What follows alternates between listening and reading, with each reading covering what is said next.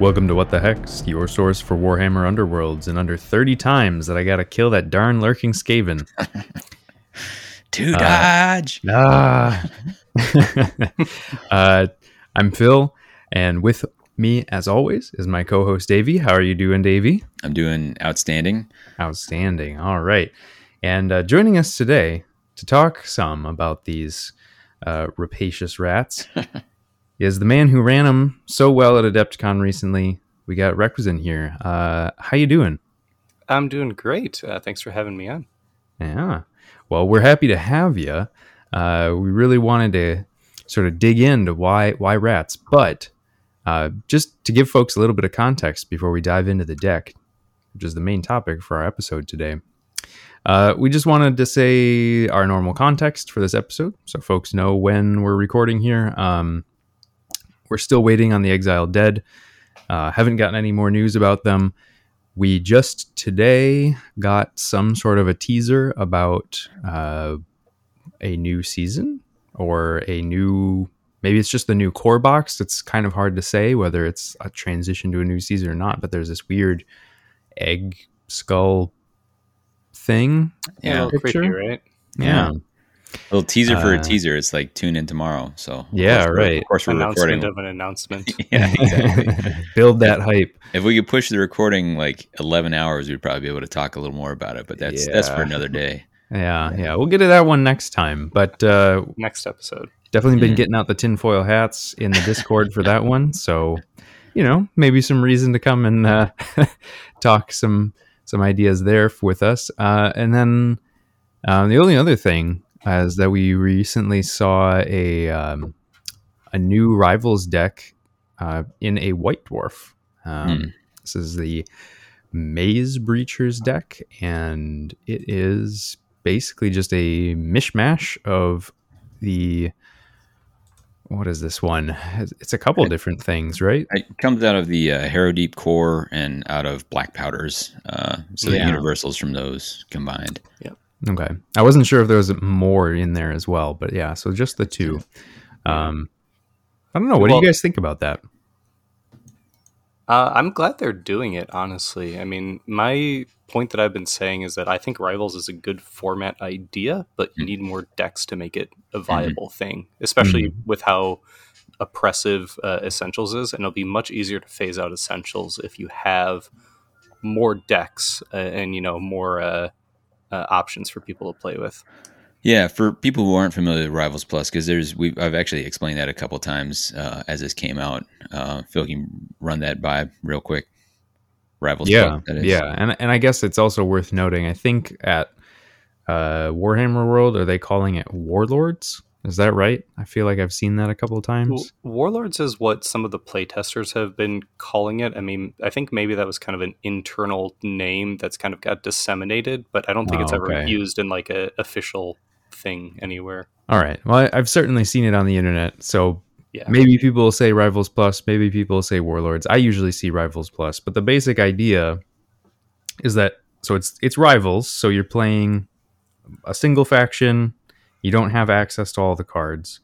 But instead of it just being like I'm just playing Hrothgorn, instead you can then say I either want to use one of the pre-constructed Rivals decks or you can take the faction cards combined with one of the other uh, rivals features. So either the pre-constructed rivals decks, which we have the oh man, I'm not going to remember Silent Menace and Illusory Uh, Might? might. Illusory Might. Um, man, those names. Uh, and and then also right now, as Requizen was mentioning, they they do allow for the Essentials pack to be one of the things that you can sort of shuffle in there as well. Um, which right now I feel like a lot of people are just choosing that because it has a lot of very good options because it's supposed to, right? Um, but it, it sort of skews this format. Yeah. It, a big thing is just that like there's no plus damage cards in any of the rivals decks. So uh, Essentials has great strength and Glory Seeker and Fighter's Ferocity and a couple of good weapons. So it's Yeah. like, well, Hmm. and great Fortitude as well. So Yeah, yeah, Yeah. lots of very strong options. Yeah, yeah, really tough to pass up. Um, I, it makes sense to me as as having it in there. I, I know a lot of people talk about um, rotating it out or phasing it out, uh, and I, I don't disagree. But as a format that's designed to um, you know to be like a stepping stone, you want to encourage new players. Hey, you know what you should buy is essentials. That's really going to help you out um, in championship play. So mm-hmm. it, it'll be tough to phase it out, but I think to your point, Zach, I think like more options out there. Like if there are more rivals decks to potentially compete with it, then then you have the chance of making some um, tougher decisions. Yeah, um, well, especially with how good this deck is. I mean, I know we're not the point of this episode; we're not going to get into it, but this has Contest of Equals and mm, Shadow Keeper, yeah. Uh, yeah. which are which is a restricted card and a card which should be restricted, yeah. uh, among a bunch of other really good cards. So yeah. uh, I think this is one that you might see people start using. Sure, yeah, sure. should be interesting. Um, but yeah, that was just a quick little segue to uh, try and get us into our main topic. Um, sure. But uh, our uh, I guess we do. We don't. I don't want to spend a ton of time off the main topic, but we do have our normal community shoutouts and uh, our "What the heck is going on with you" segment. So, David, do you want to just quick rundown? We've we've got a few tournaments to just let people know about. Um, yeah, sure. And so, just run them down quick. Uh, so set the tempo's former uh, cruel overlord Matt is uh, setting up the Alberta Grand Clash. That's on May fifteenth. Uh, look into it if you can. It's a cool group of folks. There's going to be uh, Captain Murder uh, is, is, his handle on online. Uh, mm-hmm. I know he's part of that crew. I I'm looking at it. Seems really unlikely that I'll be able to pull it off, but man, it would be kind of amazing. It's a one day clash, but if you can make it for the the day prior uh, they'll have another event there to make it worth your while. Hmm. Um, ourselves, we are having a local here, just a little uh, mini thing, but it's uh, May 1st, uh, starting at 11 a.m. in uh, Pegasus Games in Madison, Wisconsin. We're going to do a Rivals Plus event. Our crew here has been focusing on uh, the in the aftermath of Adepticon, we're super stoked, pumped up, and we want to keep growing our community and bring even more people next time. Uh, and, uh, to that point, actually, uh, Skylar's hosting a new player event tonight. As we record this, it's going on. Um, mm-hmm. He's yeah. uh, they've they've built a bunch of decks, laid out a bunch of snacks, and uh, uh, got got a bunch of people who've been interested. I think they have four or five new players. Yeah, um, that That's have awesome. dipped their toe in at some point or have expressed interest, and they're they're hoping to uh, big up the game a little bit more. So.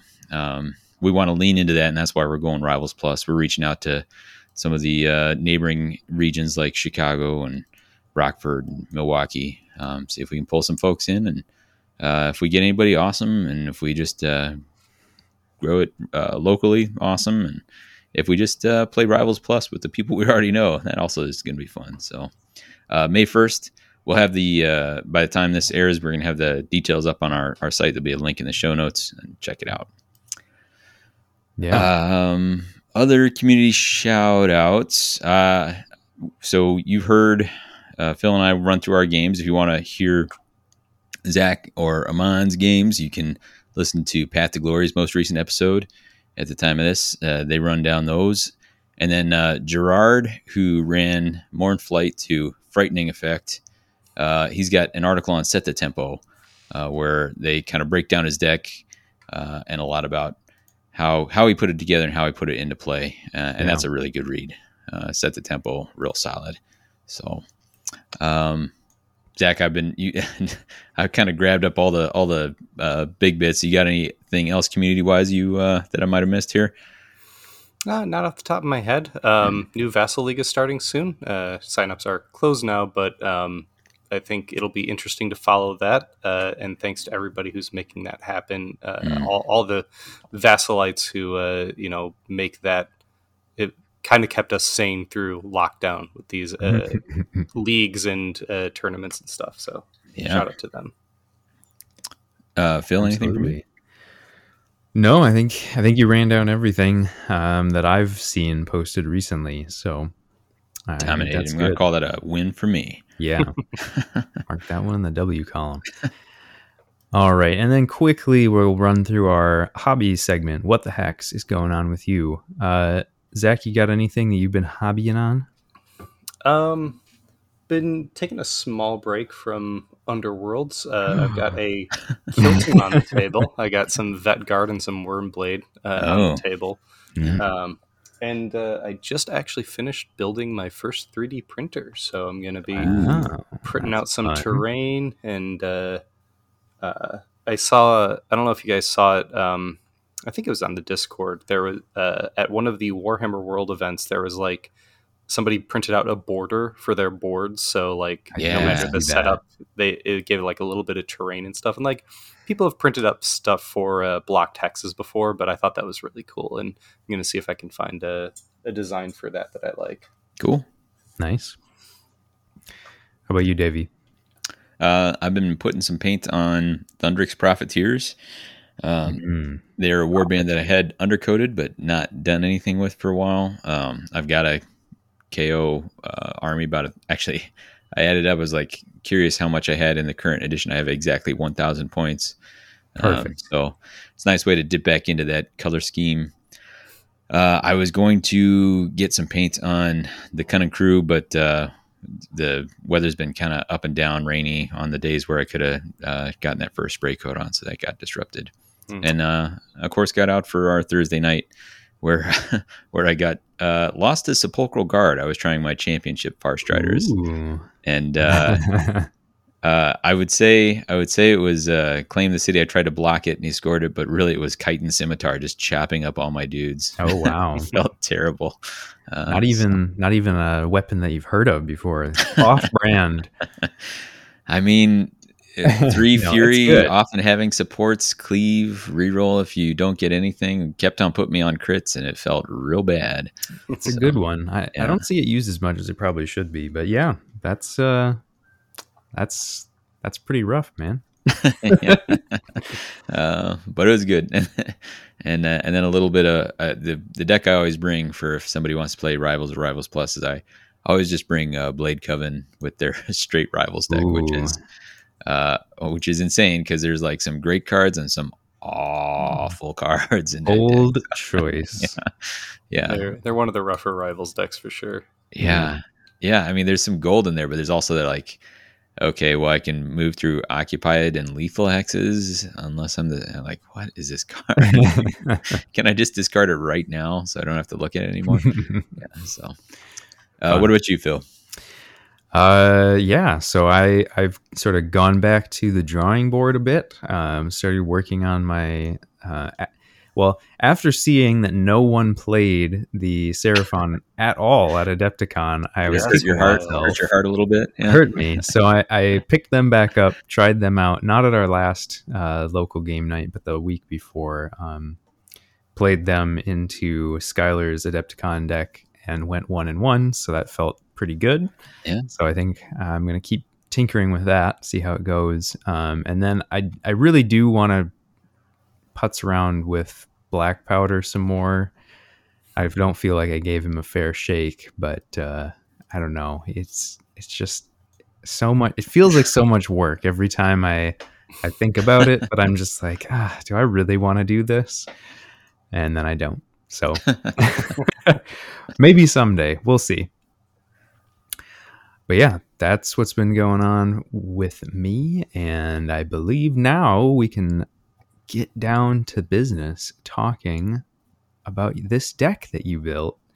Sounds Uh, awesome. Uh, for anyone who's listening along, I encourage you head to Underworld's DB. You can find a copy of this deck. I'll have it linked in the show notes, but it's probably just easier for you to go straight there. Uh, it's listed in the Adepticon decks. You'll find the Skaven deck up there, the uh, Yeah. number four. Um, number, four. Yep. Yeah. Yeah, quite, quite. I mean, to say anything of secondary scoring, I mean, we'll make it clear, and for folks who have already listened to Path of Glory, they would know. But you were playing in the final match. Uh, obviously, didn't end up winning it out, unfortunately, but having to fall all the way to fourth. Yeah. Well, you, you can thank Davey for that. Yeah, I was uh, just gonna say, I was like, and and to our no match thanks, wasn't my so co-host. rough. Yeah. yeah. I, I lost with a positive glory differential, which felt felt good going into the last round. But Yeah. uh, for me, already having a loss, I was like that last round. I it took me. I already said this, but it, it took me a while to realize like, whoa, this matters a whole lot because uh, I could I could be anywhere from like tenth to apparently second. But uh, I and I don't know how you feel about it, uh, Zach, but. Uh, you know, if it was up to me, I, I'd probably trade that trophy for for having been able to say I made it to the finals. You know, um, pe- people uh, by trophy, I mean the second place thing I, I got to bring home, like uh, just having a shot at that number one. Um, yeah, it's it's got to feel got to feel good to to have had been been there with the chance, uh, even if you uh, tiebreakers is in the format meant you came away without an actual physical thing to hold. Yeah, no, I, I think the experience was great. Like I've never been on a top table like that for Underworlds. You know, I've I, I've been a competitor for like 40k in AOS for a long time, and I, have I've brought home trophies for Sigmar. Um, Sure. But uh, this is my first time for Underworlds, and I don't know. Maybe it's just like the way the game's played or how seriously I take it, but like being at that top table feels much more intense and much more exciting. Um, Yeah.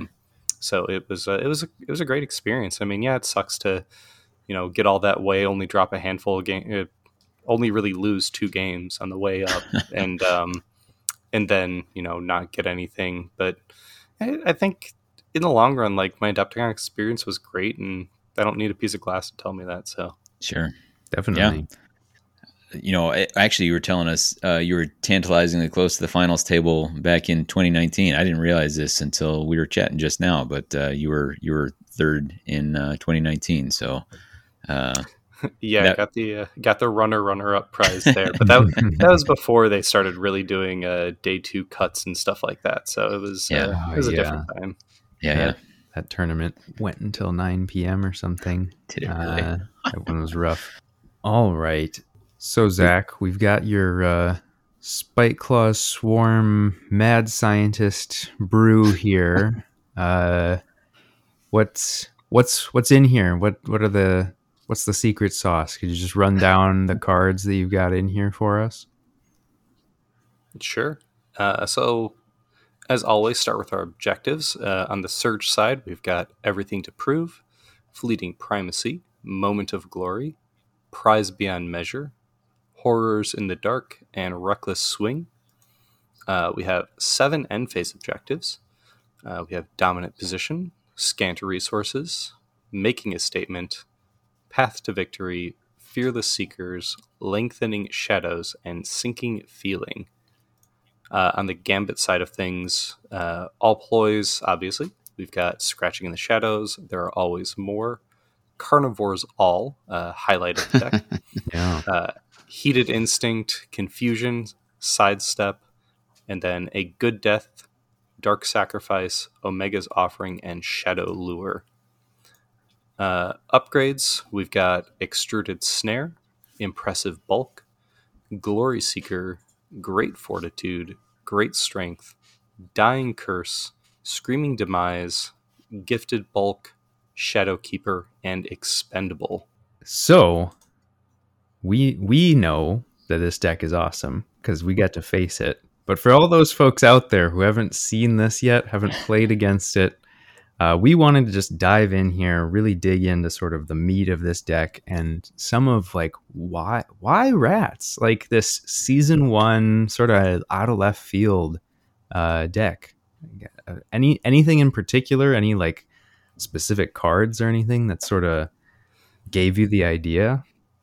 Um, well, really, it, this deck actually started as um, I was jumping between Grymwatch and Starblood Stalkers. Talked a little bit about this on Path to Glory, but um, I started playing those because I like swarmy warbands. I played skeletons in season one and rats in season one. I played thorns. I played Grymwatch. It's kind of like my style. I like a lot of models and I like resurrecting models. Um, and you know, in a lot of those decks, I was running uh, Dying Curse because it's a really good card. I mean, you know, you you put out a guy that you maybe you can res, or at the very least is somebody you don't care about losing, like a talk in uh, Starblood Stalkers or something like that. For folks who don't know, Dying Curse, give that a quick rundown. Yeah, Dying Curse is uh, reaction when this fighter dies, you give the uh, attacker minus two to their wounds characteristic. And since it's minus two, two minimum of one, of course, so Mhm. you can't just like kill a two wound fighter. Mhm. But since it's a minus two wounds characteristic, if they already have wounds on them, it can't kill them. Say they have two wounds on a four wound fighter, you reduce them to two by two, two two wounds, and now they're a two wound fighter, two wound counters, they just die. Hmm. Or at the very least, you soften them up, and then Skritch can just run up and stab them, right? Right. Yeah. Um, and that's a very good card that I was running for a long time. Um, and then I played a game against a uh, I can't remember who it was online, but I played against somebody playing skeletons, and he played Screaming Demise against me, and I had to reread it because originally I thought it was when you know it's the card reads reaction when this fighter dies, choose an enemy fighter, give them a charge token, and I read that initially as you know, give a charge token to the fighter who kills you. I thought it was the same as Screaming Curse, and they're like, no, no, it can be any fighter on the board, Mhm. and that's very powerful. Um, So then I kind of like I started digging into Arena Mortis 2, and I'm like, hey, there's a lot of cards in here that kind of give you bonuses for dying. So I was running those in Grymwatch, who also have res and also have expendable fighters.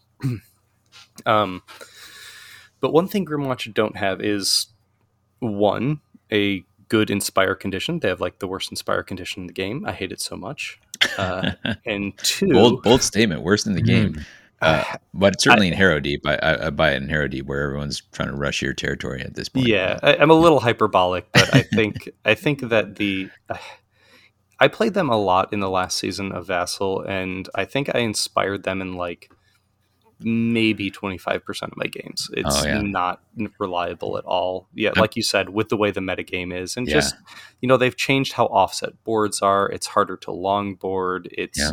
you know it's also less reliable to stay in your territory because you now you can't place on edge hexes, so it's harder to guarantee you have three in your territory. So like Yeah. Yeah. there's a lot to just go that goes into making it a lot less reliable. To be clear, I'm with you. I, I brought these guys for like seven or eight games to our, our local, and I won my first one. I was like, all right, I'm onto something. I just like lost nonstop after that. So Yeah, Uh, I, I I don't think they're bad because they still have good cards, but like Yeah. man, if they shut down that Inspire round one, their Yeah. fighters are just not good uninspired. not so good. Yeah. yeah. But anyway, so I was playing them, and I'm like, you know, it's just kind of missing something. Like it's missing a little bit of spice. And then I was like, oh, you know who has another good card that happens when you die is Skaven. They have Expendable. Expendable is a really good card. Sure do. And if you don't know what Expendable is, uh, for the listeners, because they are season one warband, uh, Expendable is this fighter is not worth glory. Basically, it's a reaction when you would be dealt damage. You just take the fighter off the board, deal one damage to the attacker, and they don't get glory. Mhm. And it's not counted as taken out of action, so you can't score anything like, you know, you take a fighter out of action as a surge or anything like that. It doesn't give primacy, nothing. It just counts as it counts as a failed attack. Even I think the attack action fails, um, or maybe it's like succeeds, but you don't get the bounty. It's something like that. It's weird. They've had to FAQ it like four times.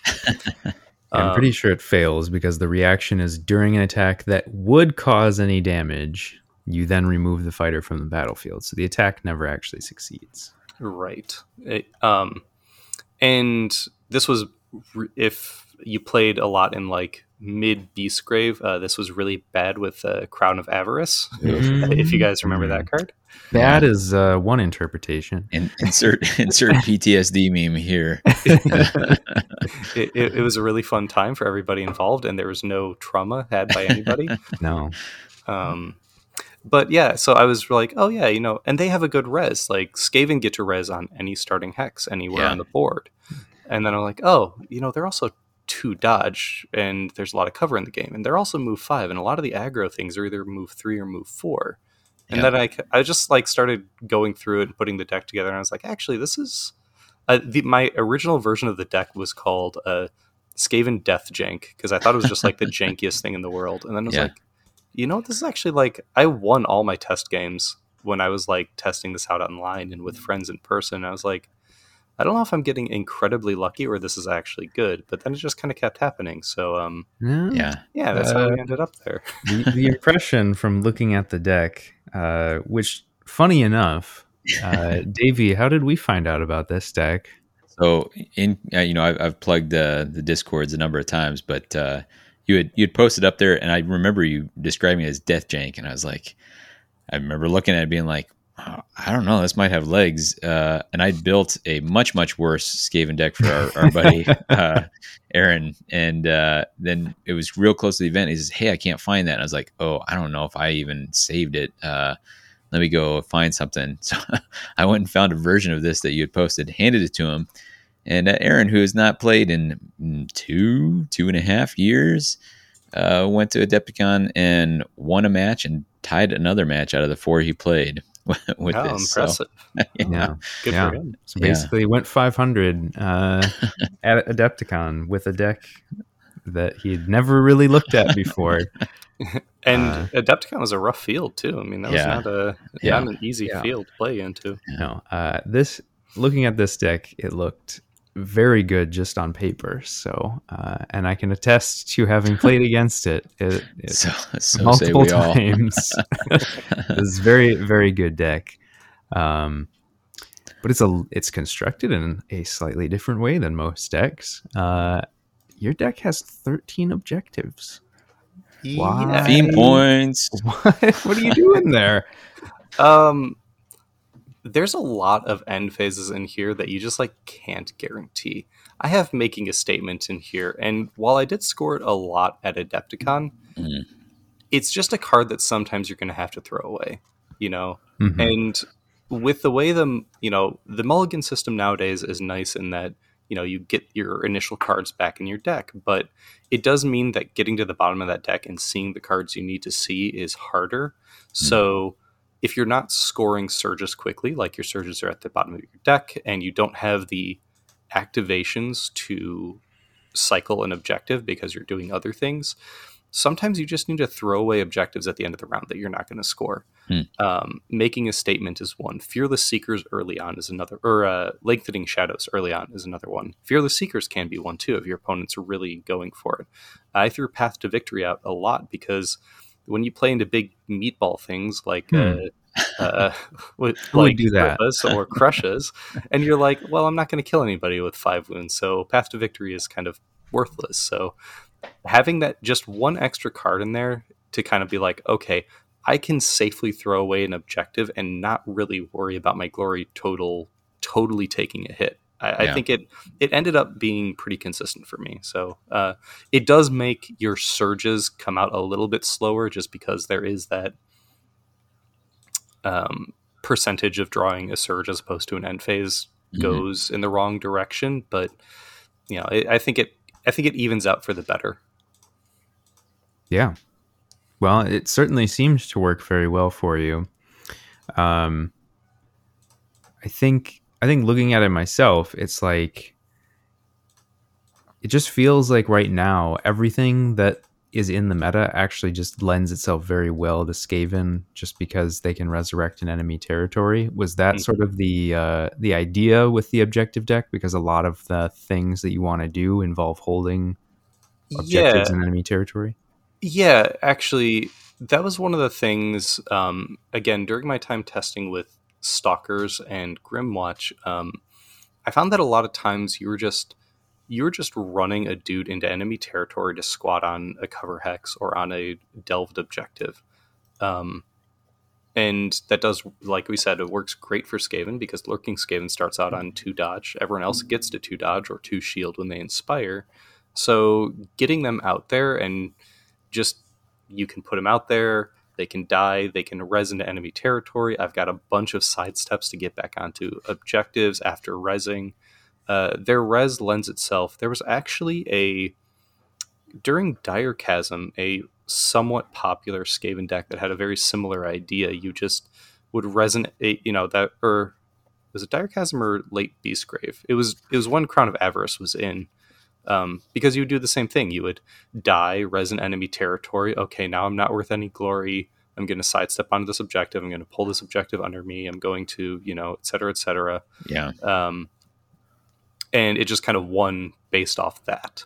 Yeah. Um, Restless Prize being a big help there where you could pull a Mhm. objective onto a starter. right? Yeah, Restless was great. Um, there were a couple other ones. Um, one that I didn't include in here is uh, oh, I'm gonna blank on the name. It's the one where you take a feature Shifting token. shards or Shifting, no? yeah, shifting shards is one, um, but there's another one where it's you just choose a feature token within one hex of a fighter and move it underneath them. Oh, living no, living lands is Symbiote. rotated out. Symbiote's call. call. Thank you. Yes, Um, Symbiote's call. I didn't choose that because um, uh, Shadow Lure does something very similar, but it chooses the fighter, so you can also inspire off of it. Mhm. Um, That's, pretty smart. and and that's the other thing about Skaven is that they all have very easy inspire condition, um, especially with a certain card we'll talk about later. Um, you know, but like I said, you throw your guys in enemy territory, you get them inspired, or you just throw lurking Skaven who's got two, and then you're threatening Fearless Seekers, you're threatening uh, Horrors in the Dark, you're threatening uh, Sinking Feeling, you're Mm. potentially even threatening making a statement, and your opponents have to deal with that two wound, effectively two shield fighter, and yeah, it's uh, it it's lends itself very well to cover. Um, one Yeah. of you know people talk were talking a lot early on in Harrowdeep about how cover is bad for objectives and like to an extent i agree because if you're trying to do things like like we were doing in Harrowdeep where in uh, Beastgrave where it was um, hidden purpose temporary victory sh- Mhm. um, uh, what's the swift capture Yep. where it was you know i just run onto things and i score i walk onto this and i score too um, you can't really do that anymore but kind of the ability to move on to a flipped objective, get the defensive bonus, which is great, Mhm. uh, and then be like, all right, now I'm going to flip it and score something. Now I'm going to flip it back. Now I'm going to flip it at the end of the round and have it. And you have to think about dominant position or, Yeah.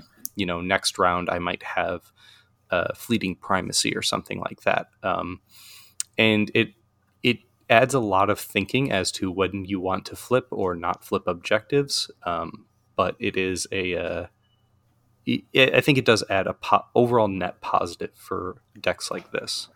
I, I think what I found uh, playing against it is that uh, it it it meant that you were moving on to things. You weren't scoring these as fast as you would have in Beastgrave, but you were Hmm. presenting a difficult decision to your opponent.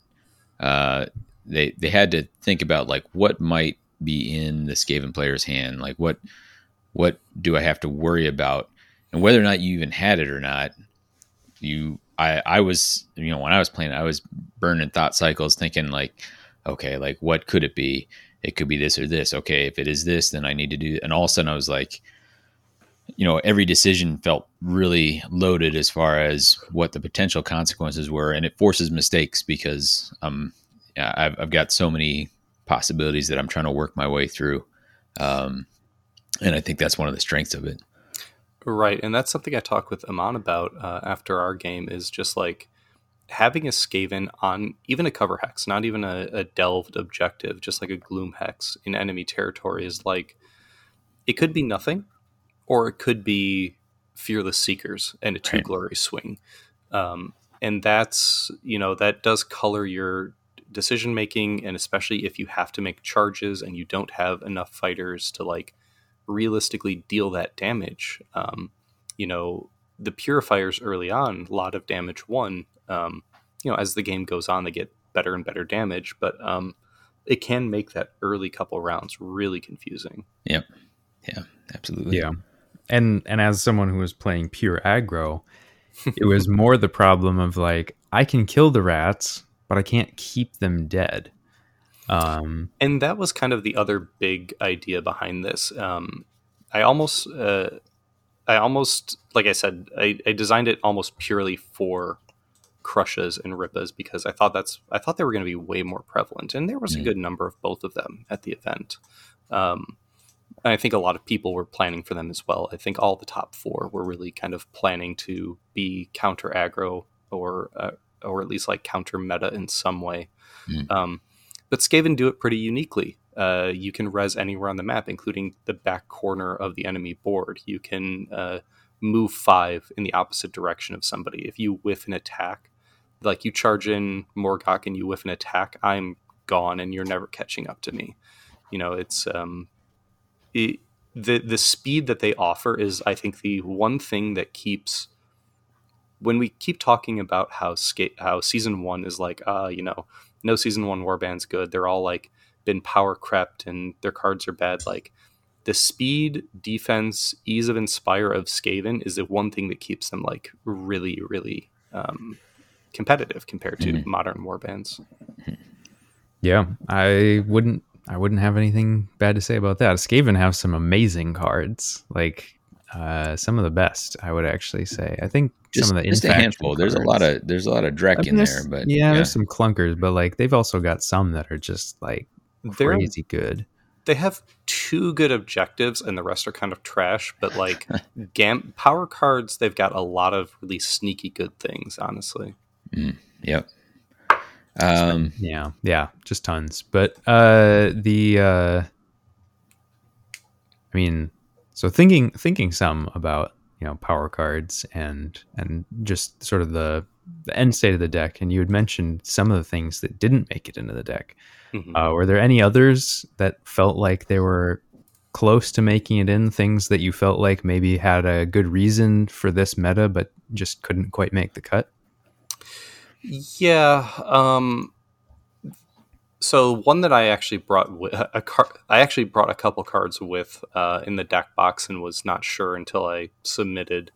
Um, uh, Hypnotic Buzz I feel like I may have even performed well. I, I mean, I know I get to the finals and everything, but like, I feel like if I had traded out one of the death uh, gambits for hypnotic buzz, it may have performed a little smoother because I didn't have many ways to get people off objectives. Yes, I have an in-faction distraction, I have confusion, but outside of those, there's no real good. I have to punch people off objectives. So hmm. when you go against somebody else who's trying to do a dominant position type thing, not having that extra push, I think, probably hurt a little bit in the long run. Um, mm. And one of the things is that all these cards, all these Arena Mortis cards have the same trigger. It's when the fighter is taken out of action. It's after an attack action that takes a friendly fighter out of action.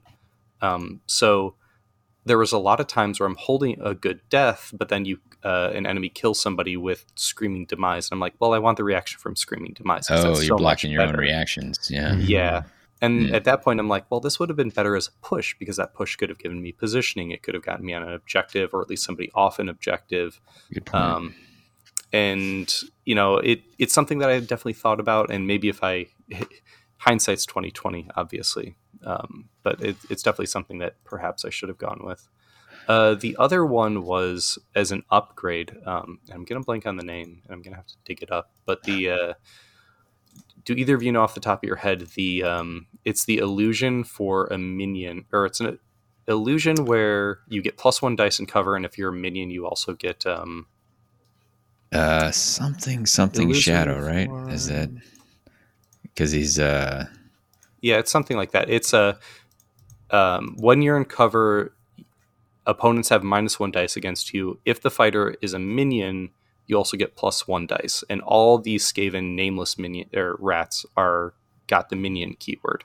Oh, wow. So it's it's actually really good for them. Um, I didn't take it because I I had three death cards dying curse screaming demise and expendable mm-hmm. and then everything else was just focused on keeping Skritch alive and making him better um, but in again in hindsight i may have traded out glory seeker um, or ex- the the one card that doesn't fit into those categories that i have is extruded snare uh, but that's because just giving a target a move token is absolutely insane yeah um, but you know kind of go, going back like you know, if you have an illusion that you can throw on Lurking Skaven to make him three dodge and cover and enemies have minus one dice against him for a round, like he's never getting off that objective. Nobody's nobody's stopping him, right? Like right.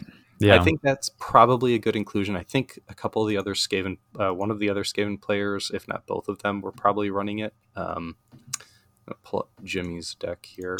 Um, Terrifying Shadow is the card that you're yes, for. Yes, and he does and have Jimmy it. Jimmy did, yeah. I remember him using it against me. Yeah, I, I, know. There's also like a. I mean, it's it's not super prominent. There's a little anti synergy in Skaven where you can accidentally, you know, break it with uh with your own choose cards and right, heavy on the choose.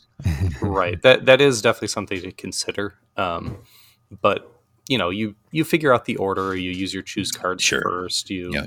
uh, and then you throw it on, or or you throw it on and then you use your choose card after your After- opponent's attacked. Yeah, after you no longer need it. Sure. Um, but yeah, those are the ones that kind of like just almost didn't make the cut. Um, Everything else was kind of set. I mean, I, I went for high um, uh, repetition. I like I like there to be redundancy in a deck. So I've got Yeah. like three side steps. I've got three plus one wounds because I wanted to keep Skritch alive. Yeah. Um, you know, I I have all you know redundancy on the death stuff as well. So And I know Uh, I know that that redundancy on wounds was a difference in ours because I got Skritch down to one wound away, but then he was able to retreat and then continue to resurrect rats uh, in our in our game three. And I was like, Yeah. man, that that- just the difference of the one wound was all the all the world. Yeah, Um, and that that actually happened a bunch. Um, just you know, especially even holding on to it because like you can throw plus one wounds onto any rat. You know, it doesn't have to be Skritch, but like if your opponent tools up and they go, okay, I put great strength on him, strength, I'm four damage now, and then you just like pull out gifted bulk or pull out impressive bulk or something like that. It just turns people's plans on their head, and um, Right.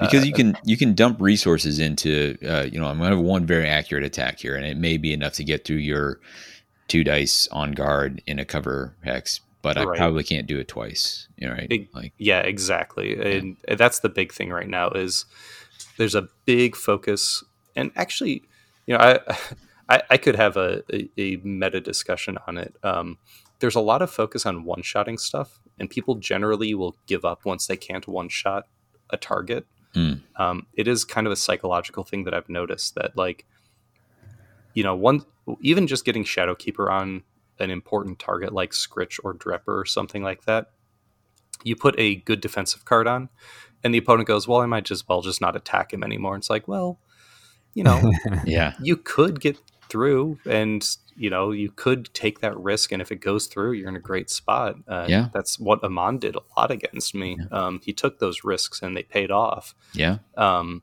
That's how But the- Bonar dies.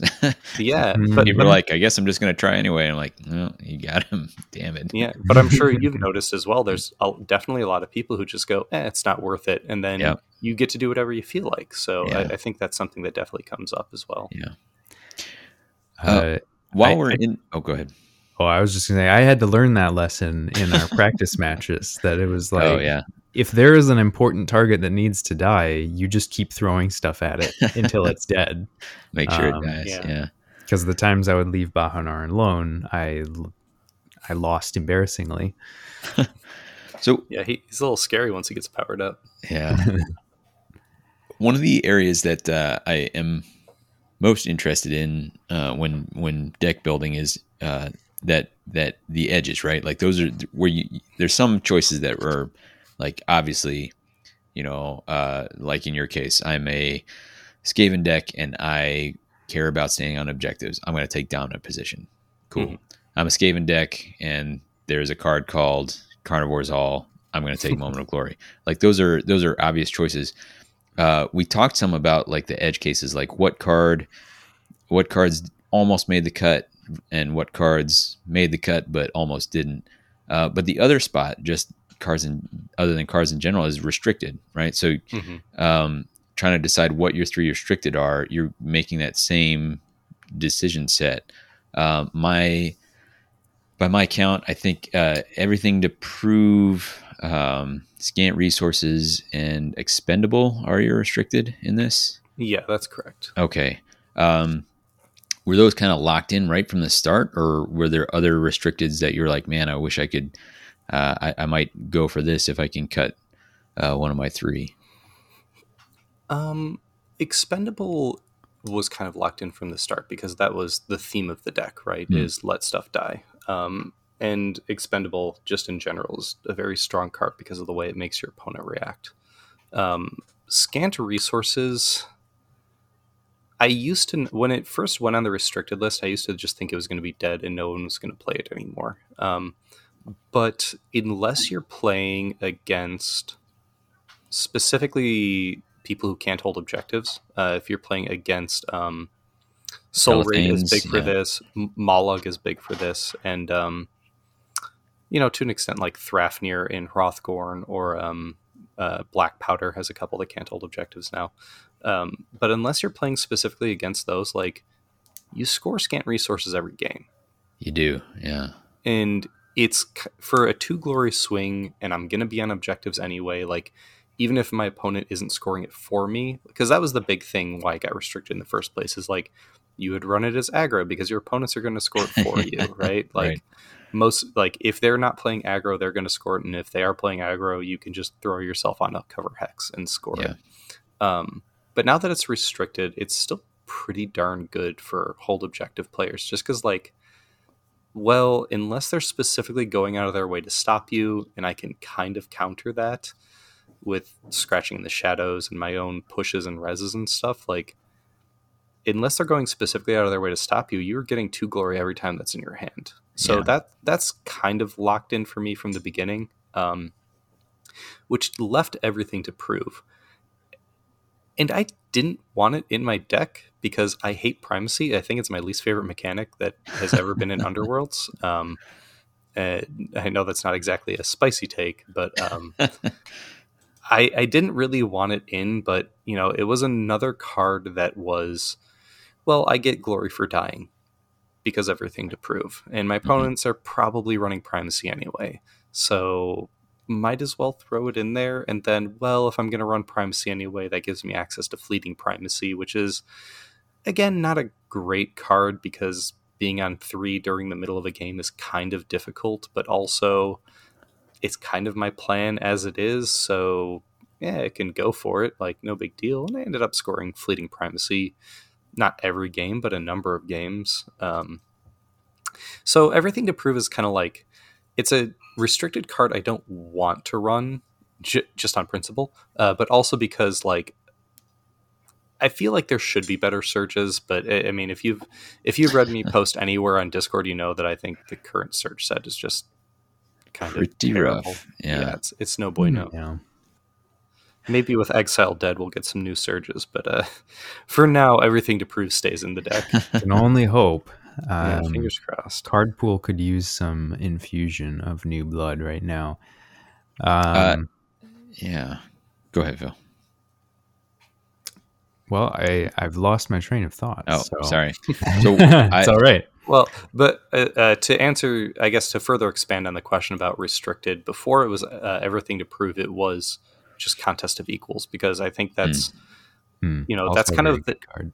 yeah that feels like the default restricted card for objectives like just across everything. Yeah, there's some factions that's better or worse on, but uh, especially here when you're two dice in cover with lurking or with any other inspired Skaven, yeah. especially once you get Shadow Keeper on, like people throw dice at you and you throw it back, and you've got a pretty good chance of matching their dice. Mm-hmm. Uh, even if I'm not making the dice throw, you know, the attacks myself. Um, yeah. It, it's just kind of a consistent card, but then if you're not running everything to prove, you probably don't want to run another primacy card and fleeting primacy. So it kind of got to the point where it's like, well, if I want to trade out everything to prove, I need to get two surges to replace it. That's and, a good point. Yeah. And then it was silver lining. Mm. And I, I, really dislike silver lining every time I put in a deck. It's just like it bricks or I have to throw it or you know, I discard it and then I draw four objectives in the next yeah. round or something like yeah. that. And it's just mm-hmm. the most mm-hmm. frustrating card. So, and you're uh, a deck that, uh, in general, or in, in, my experience, like you're really you're not wanting to do a lot of drawing. Like your your your activations, I'm I'm getting on objectives, I'm getting on tokens, I'm getting on tokens. Like yeah, there's always it, something for you to do, whether it's bringing somebody back or or moving on to those spots. So exactly. And the other thing about that is silver lining is great when you can afford to keep the upgrades in your hand. Um, right. And it's it's something that you don't really explore a lot because most people are like, I have a glory, I'm going to put great fortitude on. I have a glory, I'm going to put great strength on, right? Mm-hmm. Like it's kind of an automatic uh, mm-hmm. jump that you do there. Yeah. Um, but Silver Linings really excels when you're like, okay, I've got three upgrades in my hand. Even though I have glory to spend, I'm going to hold these, draw a card, and hopefully draw into another upgrade. Mm-hmm. And for this deck specifically, well, Dying Curse, Screaming Demise, and Expendable, I want to put those on as soon as possible. The Mhm. th- wound upgrades, I want to get those on Skritch as soon as possible. Yeah. I can't dilly dally, you know, letting him get punched while I'm trying to draw cards, getting to uh, uh, Silver Lining. So it, it didn't really, like you said, not a lot of actions available for me to just sit around and draw a card. Mhm. So it didn't really gel well with the deck. Yeah. Uh, while we're on the subject of your surges, uh, I'm looking at Reckless Swing in here. Um, it feels like almost an outlier, except for the fact that it scores no matter what the dice you roll. Like, uh, so this is basically a, like a positioning card, and with your speed, is it is this why it's in here? Because you have such speed that you can spot those opportunities to like, yeah, I'll, I'll go bomb in, and uh, you know this I can afford to send hungering, inspired hungering in there to just like take a hail mary swing. I don't really care if it hits. If it does, cool. If it doesn't, cool. I'm gonna score reckless swing on it. Is this is this why it's in there? Yeah, I mean, it, that's definitely part of it, uh, a big part of it. Um, you know, another part of it is again the lack of the surge pool being very strong. I, I mean, I initially there was like kind of a aggro portion of this where I had some more stuff to go on Skritch, and then I had like Skritch is the greatest. Uh, Mm. and that was in there before Reckless Swing, and then I was like, ah, this really is not kind of working out. Um, but Reckless Swing, like surprisingly, it's well, one, it's probably the best surge to draw in round one because people deploy clumped up. It's Mhm. very bad surge to get later on because if you're playing against Rippas, if you're playing against Morgok, or really anybody that's leaving their deployment zone at all, Mhm. in round three, it's a it's almost an unscorable card because they're they're too spread out for it to ever be scored. Sure.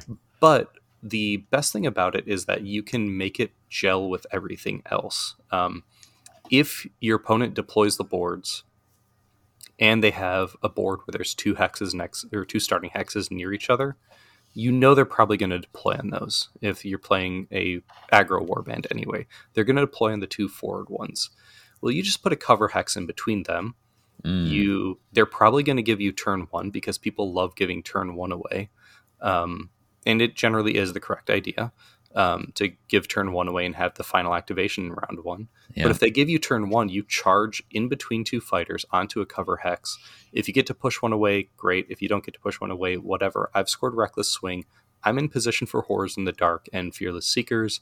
I'm you know maybe i'm holding omega's offering i pop that on hungering skaven now he's inspired, two dice in cover, and if you kill him, I get a glory. Maybe I'm holding everything to prove on top of it. Like, it actually leads into a lot of other things if you get it Mm. early on.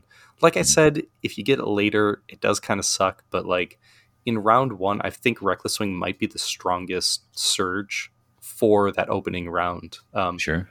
in you know the the only other one that's better is moment of glory if you're also holding carnivores all but that's not you, you can't really Yeah. always have that one. Not always, but when you do, yeah i mean yeah that that always kind of feels bad almost like the, the games the the games where it's like game one i carnivores all round one they're like ah man that that was crazy. Then like game two i carnivores all round one and they're like ah that's really Mhm, mhm. Yeah, I can say that it, it did not feel good yeah uh, when it came up in one of my three matches against Skaven. um, but yeah, uh, David, do you have any other questions about the actual deck makeup? I think we've kind of run through most of what went into the deck. Um, I mean, I, I I know from having listened to uh, Path to Glory that you're you specifically built towards countering Rippas and Krushas. Mhm. Um, and the cards that do that especially are uh, Screaming Demise, Extruded Snare, um, Dying Curse to some extent. Um, a bit uh, but uh, but really like the and e- even you know I had a four fighter warband when I was playing you, um, and I remember doing the math on Screaming Demise, and you know there were I I gained a lot more respect for the the card because I remember thinking like ah I mean like if if this is on and I lose this fighter late in the round, it doesn't really do anything if you know they they die on the last one. But what it what it effectively did is it delayed when I wanted to be able to knock a particular fighter out, which then opened the door for other things. Like it again, it made me made me make a lot of difficult choices. So It does because you know you can, you know, they there is this kind of gut reaction where you're like, oh well, I'll just leave them to last. That's no big deal. But leaving them to last means that guy that's sitting on an objective is now going to score me horrors in the dark. He's going mm-hmm. to score me fleeting primacy potentially. He might even score me prize beyond measure, which happened a couple sure. times when I stacked up on a, a lurking skaven. Yeah. Um, and then of course end phase stuff. Like if you miss that final attack, right. You know, a, right. a, big thing about that is you leave it to last. Well, now you're all on one attack. That's if you yeah. swing the first one, like okay, if I've got a lurking skaven on, you miss it round one, or you miss attack one, you go okay. Well, I could just attack again the next time you leave them to your fourth activation, and now your dice. You're you're up to the dice gods. Yep. Yep. Um, I think um, the other thing that I found when I was playing against this was that I'd leave the person to last. I'd go to get them dead, kill them, and then realize, oh yeah, it's a reaction. You don't, don't, have to take they it. They don't have to use it. yeah. And then they just come back next round. And it was like, oh, feels so bad. It, it does, especially if you're also holding there are always more because like then it's not even a Skritch action. You just like yeah. you're like, oh, you killed him. I'm not going to react, and I'll just res him right next to you and sidestep yeah. back onto that objective. Like yeah, yeah. There's there are always more, ruined a couple games for me because I was like, all right, great, I got them dead. I'm gonna pick up clean kills, and then last activation or last power step, there are always more. I'm gonna drop them in your territory, and I just be like, ugh. Yeah. You don't even know how much that hurt. it's like a five glory swing. Mm-hmm. Uh, but yeah, no, nothing else I've got as far as the the cards themselves. Uh, yeah you want to jump into but, anything else? Uh, yeah, I mean, so so speaking to sort of the idea of building this to play against Rippas and Krushas and sort of just the meta, I guess, in general, mm-hmm. which we had sort of all diagnosed as being uh, invasion aggro. Yeah, um, which quick aside, uh, I've seen people giving me credit for saying coining invading aggro. I don't think if you're if you're the person out there who actually coined that that phrase, then please take credit. Uh, I'm not I'm not claiming your your work. I, I don't exactly know how that got attributed to me, but uh, yeah. um, sure I could dig back in the Discord log somewhere and figure out. Yeah, there's there's someone with good enough search food they can figure out who it actually was. But I, I just I didn't I didn't want to come off as uh, stealing somebody else's. Yeah, sure. Yeah. We we we get our voices out to a lot of people without really uh, yeah. having to think about it too much, I guess. Loud voices, not original voices. Yeah, there you go. So, um, anyway, sorry. Yeah, no, but to but to think sort of that was the idea of the deck. I guess the the two things I was wondering is that so did it did it achieve what you wanted it to in that sense and then also were there sort of counter counter meta matchups that you were worried about? Like, was there things where you were like, man, if there's somebody else playing against the meta with this, I could be in big trouble? Oh, definitely at both counts. I mean, I played Krushas three rounds in a row and I 2 0'd. Like, not not to say that, like, you know, oh, I'm so much better than these guys, but like, I built the deck to kill Krushas and it did exactly what it was designed to do. Um, mm. And, uh, you know, not that I enjoyed playing the same matchup three game, uh, three matches in a row, but um, you know, I was I was kind of happy to have that ability to test uh, test what I've done, what sure. I've created. Yeah. Um, but yeah, it, it, performed amicably, and in our testing games beforehand, uh, um, my testing partner Joe, who came um, and played Rippas. Uh, he was uh, also in the top sixteen uh, mm-hmm. day two.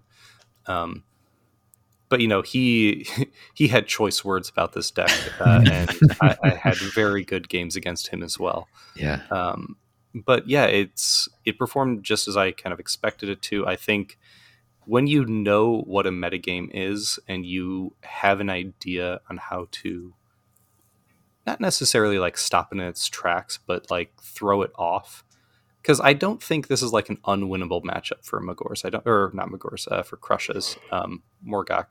I don't think it's an unwinnable match for Rippas, but it is one that like you can't just play the same as you play every other uh, faction.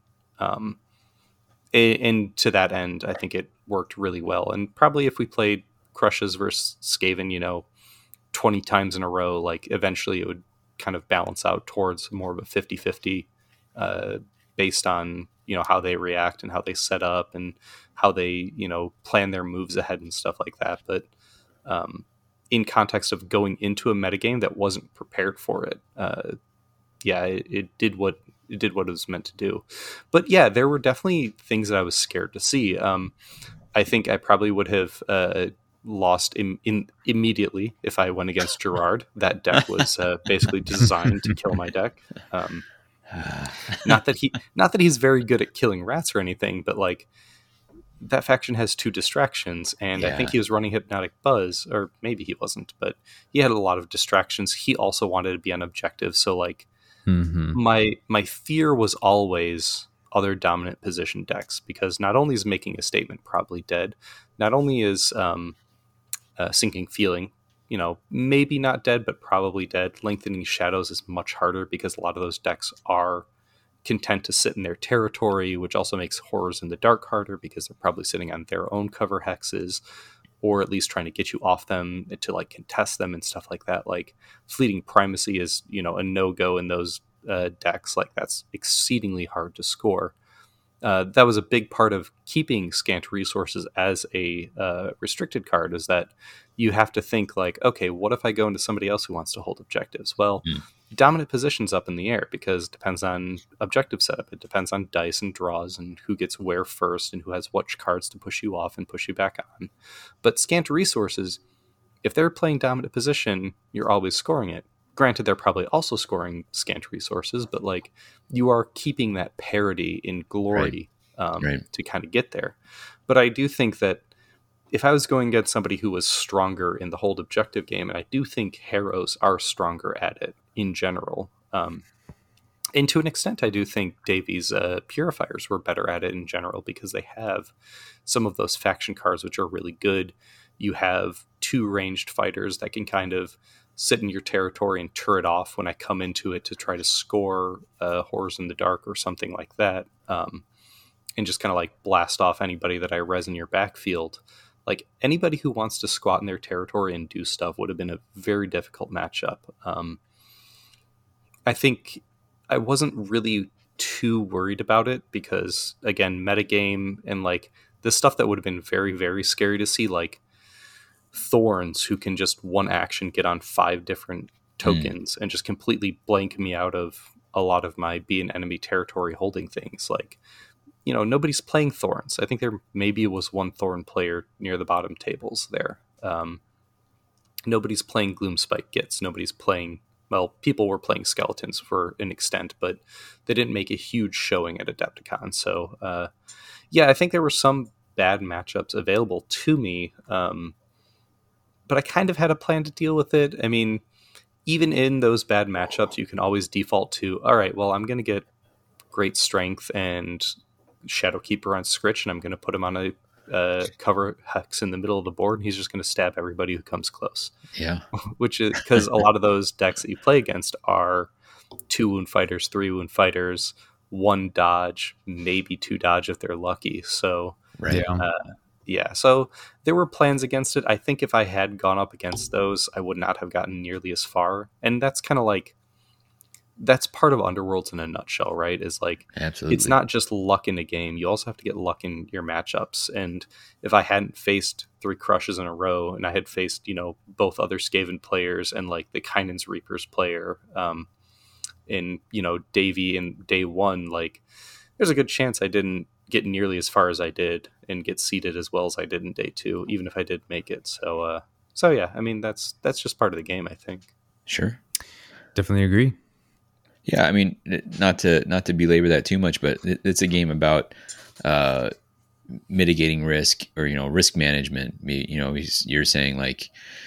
Uh, this is the play. I'm, I'm good with this play uh, as long as they don't succeed on hitting Skritch and they, you know, I've stacked enough stuff that it's a only a 27% they're going to hit them or whatever the case may be. I'm just throwing right. out random numbers. In the same way, you know, what I'm hearing is that you were doing the same thing with the meta. You're saying like, like I'm going to set this up where uh, I'm in trouble if I hit multiple times against, like you said, um, you know, uh, the Spiteclaw mirror or uh, gloomspite or whatever the case may be. Mhm. but the chances of that happening are pretty low. So I, I'm going to mitigate risk and say, you know, I'm in a bad spot, but it's only going to come up 18% of the time or whatever the case may be. So it, that's like the, uh, it's the matchup version of the on the table risk, uh, risk management, risk mitigation.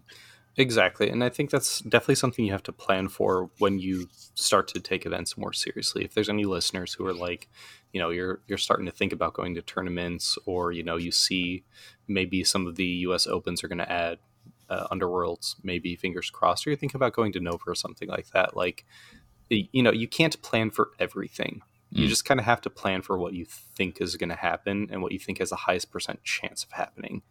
You know, if you if you try to plan for there's what like 36 37 factions in the game now there's a, there's a lot There's a lot. Yeah. and if and if you try to plan for every single one of them and then like oh well you know these uh, such and such faction also has you know three different play styles i can go you know depending on what kind of cards they bring like you're Yeah. never go- you're never going to get there but if Yeah. you just concentrate on the things you expect to see you know that is the type of metagaming that can get you further than you might have gotten otherwise Absolutely. Well, I think that that is a good tip to end on. Uh, I am curious if you're are you brewing up anything else right now? I know you said you're taking a break from Underworlds for a little while, but well i was taking a break on the hobby side Ah. uh, so I, um, I've signed up for uh, this new league. Uh, I'm I'm kind of torn. I've been playing a lot of uh, Soul Raid. Um, Mm, I think they're sure. a, a really good warband. Um, surprised we only saw one of them at Adepticon. Uh, shout out to Alex who rocked Yeah. them and did really well with them as well. Um, uh, but also, um, th- they just kind of fit my play style. You know, I like more technical things. I don't like just playing straight aggro. I like things that kind of have like little tricks and t- uh, tidbits and you know special abilities and stuff like that. And uh, Soul Raid is definitely scratching that itch. Um, but uh, you know, after my discussion, I, I, I was discussing a little bit last week with Amon and then with a couple other people about whether Reapers, Kainan's Reapers, are a good warband or not, uh, because Mm. that seems to be a very divisive topic in the community. whether they're a good warband or actually just terrible. Um, Hmm. And I'm like, ah, maybe I'll try to make them work. They're uh, they're interesting. You know, they have, I think, a, a relatively deep play style compared to some of the other swarmy warbands. So, uh, yeah, I've got a couple decks brewing. I'm going to see how it goes. I'm going to uh, try to get some practice games in. But uh, yeah, it, it might not be uh, Skaven for a while. I think I've pushed that one to the extreme, and I'm ready to try something else. Fair. Let's take a dip in somewhere else. Yeah. That that specific thing you talk about, uh, um, uh, Kainan's Reapers being a divisive warband. Uh, Baconborne has his blog, uh, Determined Effort, Mhm. um, and if I remember, our, I'll throw a link into that. Where it discusses that very question here: is like, what's going on here? Why why is this such a divisive warband? I thought that was an interesting read. So Yeah, for sure. All right. Well, that was a wonderful discussion of all these juicy ideas. Hopefully, got some thoughts flowing for folks out there. Uh, always lovely to see old Shadespire stuff kicking around, still doing work. Yeah. Uh, the only other thing I wanted to throw in, I guess, uh, just popped in my head here is, you know, we've talked a lot about how this deck was constructed and what it was constructed for and how it works and all that sort of thing. But Mhm. uh, I, I don't think you can say enough about getting the reps in. And I think the sign to me that you had got the reps in on this deck was uh, you you played Carnivores all, and it meant that I had the chance to give hunger counters to my folks. And I was like, no, I don't care about that. Why would I do that? Uh, and then later, when I uh, threw out uh, Ferocious Blow, Mhm. um, that is a card that's I've always used for plus one damage. It- It'll give you cleave if you got hunger on you, and you're yeah, after that game, you're like, hey, you know, you could have had cleave on that, and I was like, oh my god, like I could Uh, have. I'm like, ah, and and that was a moment where I was like, there's someone who's played this deck enough times that he knows like uh, you know what what things you're you know what things you're giving your opponent. Um, yeah, and, and, when you're uh, relying on Shadowkeeper to keep a Grich or you know yeah. even just somebody on an objective safe, like yeah, yeah, you know that that does make a difference. Yeah, sure does for sure. So man, yeah, yeah. I mean, so I know we we talked about it a lot in our in our prep. I think we way back for the 2019 prep episode we talked about this some, but like there's knowing your warband and there's knowing the field, but then there's just like reps, muscle memory, skill, like there's just the extra like that 10% that you add on top after you've like memorized the deck, memorized the field that you're probably going to see. It's like mm-hmm. all right, you know the things. Now you got to actually go past the test, right? So yeah, the the biggest part of that I find is reaction windows because mm. yeah, you know it, it's one of the reasons I didn't bring Soul Raid. Oh, Crab oh, yeah. reaction, yeah. fish token reaction, like forget it every single time. Yeah, um, but in this one specifically, like you know, there were times even even at Adepticon where I was like, oh wait, I also have dark sacrifice when this guy dies because yeah, like yeah. You know they'll die with omega's offering which is not a reaction. You gotta have to remember like i can do a reaction off that but i can't do mm. a reaction other times. And then i also have like you know uh, shadow keeper as a reaction which is very silly. Um, yeah. but yeah like reaction windows i think getting the reps with your deck to know when the cards played so you're not throwing off the flow of the game. Right. because i think most people are relatively courteous enough to just be like oh yeah yeah let's step back you can take that reaction no big deal whatever but like I, I think people are well within the rights to be like hey man we passed that reaction window you can't do that anymore like i you know if somebody did that to me i would i'd totally be 100% on board with that so mm. uh, yeah i yeah. think so knowing that as a player and knowing that about your deck when to take those reactions when to like keep that in mind you know knowing what cards in your hand um, and like when that card should come out or can come out even is a is a huge huge determiner sure absolutely some great great last minute tips there mm-hmm. uh any any final thoughts before we wrap this one up i mean this is almost uh, almost a nothing. But like one thing I actually get out of reps is like just recognizing the art, right? Because you don't read your cards early on when I play a deck. I'll, yeah. I'll be like, uh, I'll misplay because I just see the art and I think it's a different card. Like a, my brain will shortcut and you know I think, oh, I'm holding this other thing. You know, I don't know, like. Uh, and so enough reps where you just like all you got to do is see the picture. You're like, okay, I'm holding you know horrors in the dark. I, there's some right.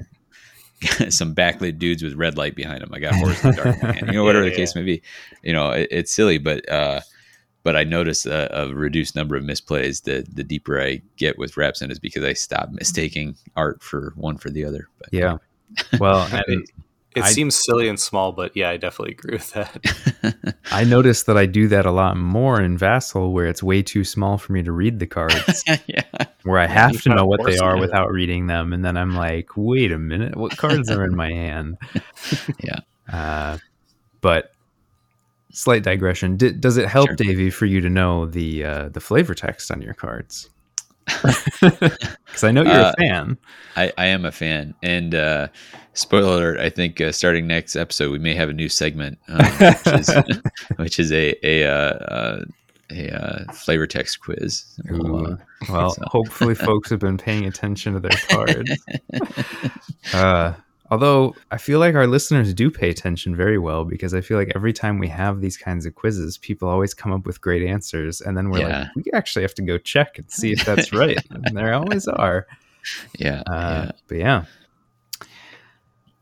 All right. Well, I think I think we are starting to digress a bit here, so I think we can wrap things up. Um, if you've liked this episode, if you want to just let us know about anything that you thought of while you were listening, or anything that you've got brewing, uh, you can reach us at WTHcast on Twitter or whatthehexcast at gmail.com. Uh, if you'd like to check out any of the other content that we have about the Age of Sigmar universe, you can head on over to themortalrealms.com. Um, yeah. We will have a link to our upcoming event on May 1st. We're going to be running a Rivals Plus event, as we had mentioned. Um, that will also be on the mortalrealms.com, but we will have a link to it here in the show notes uh, if you'd like to just quick jump over there without having to go look for anything. Um, coming up next, hopefully, we will have some sort of announcements to talk about. Uh, Yeah. It seems imminent, but who knows? Uh, they Yeah. might just keep teasing us. Barring that, maybe a dive into the uh, the new uh, maze breachers. Yeah, yeah, yeah. Maze Breachers. We can even test it out, seeing as how we've got this Rivals Plus thing coming up. for sure. Uh, so yeah, a little bit of a little bit of Rivals Plus we could talk about there. Um, otherwise, I think we just have some recommended listening for folks. Yeah, we're gonna go with. Uh, I, I thought about Ball of Confusion because of how brutal that card was to me, but uh, I'll, I'll go with uh, Rats Get Fat, and that's a Hill Country Devil song. It's real good. We'll have the link to that in uh, in the show notes as always. All right, it's a good one to go check out. For what the hex, I've been Phil. I've been Davey. And I've been Zach.